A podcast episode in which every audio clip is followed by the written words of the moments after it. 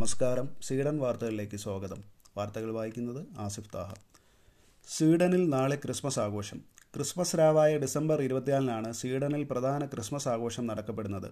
ഇവിടത്തുകാർ വീടുകൾ വൃത്തിയാക്കുകയും അലങ്കരിക്കുകയും കുടുംബത്തോടൊപ്പവും സുഹൃത്തുക്കളോടൊപ്പവും special Christmas വിഭവങ്ങൾ പങ്കുവച്ചും ഗ്ലോഗ് എന്ന് വിളിക്കുന്ന ചൂട് വൈൻ കുടിച്ചുമാണ് പരമ്പരാഗതമായി ക്രിസ്മസ് ആഘോഷിക്കുന്നത്.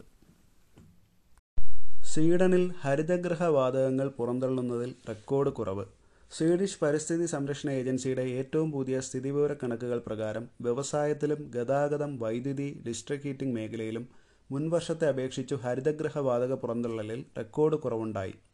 മുമ്പുള്ള മൂന്ന് വർഷവുമായി താരതമ്യപ്പെടുത്തുമ്പോൾ മുൻവർഷം ഒമ്പത് ശതമാനം കുറഞ്ഞുവെന്ന് അതോറിറ്റി പറയുന്നു. ഗതാഗത മേഖലയിലെ ഉദ്ധമന തകർച്ച കാർ ട്രാഫിക്കും ആഭ്യന്തര വ്യോമയാനവും പാൻഡമിക് സമയത്ത് കുത്തനെ കുറഞ്ഞതാണ് ഘട്ടം ഘട്ടമായി നടപ്പിലാക്കിയ കൂടുതൽ ഊർജ കാര്യക്ഷമമായ ജൈവ ഇന്ധനങ്ങളെക്കാൾ ഹരിതവാതക പുറന്തള്ളൽ കുറയാൻ കാരണമായത്. വ്യാവസായിക മേഖലയെ സംബന്ധിച്ചിടത്തോളം ഡിമാൻഡ് കുറഞ്ഞതും ഒരു ഘടകമാണ്.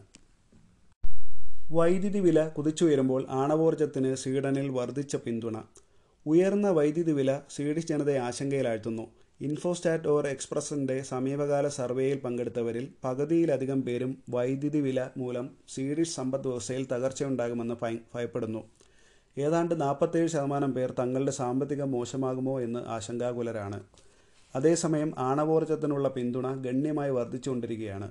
പ്രത്യേകിച്ച് തെക്കൻ സ്വീഡനിൽ പത്തിൽ ആറ് പേരും പിന്തുണയ്ക്കുന്നുണ്ട്. എന്നാൽ ഊർജമന്ത്രി കഷയർ ഫർമാൻ ബാർ പുതിയ ആണവശക്തി എന്ന ആശയം തള്ളിക്കളയുന്നു.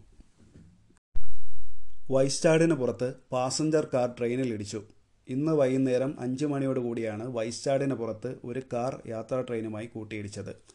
വലിയ കൂട്ടിയിടി ഉണ്ടായെങ്കിലും കാർ ഓടിച്ച സ്ത്രീ പരിക്കേൽക്കാതെ രക്ഷപ്പെട്ടു. മൃഗശാല കത്തിനശിച്ചും നിരവധി മൃഗങ്ങൾ വെന്തു മരിച്ചു.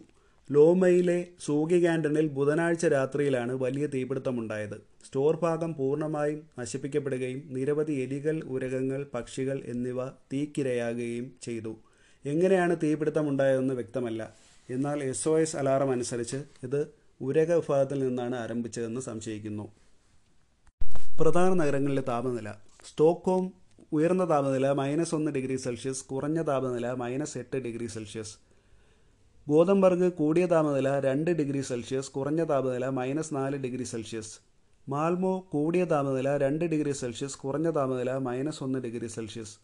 ഹോഫ്ദെ കൂടിയ താപനില മൈനസ് ഒന്ന് ഡിഗ്രി സെൽഷ്യസ് കുറഞ്ഞ താപനില മൈനസ് ഏഴ് ഡിഗ്രി സെൽഷ്യസ്.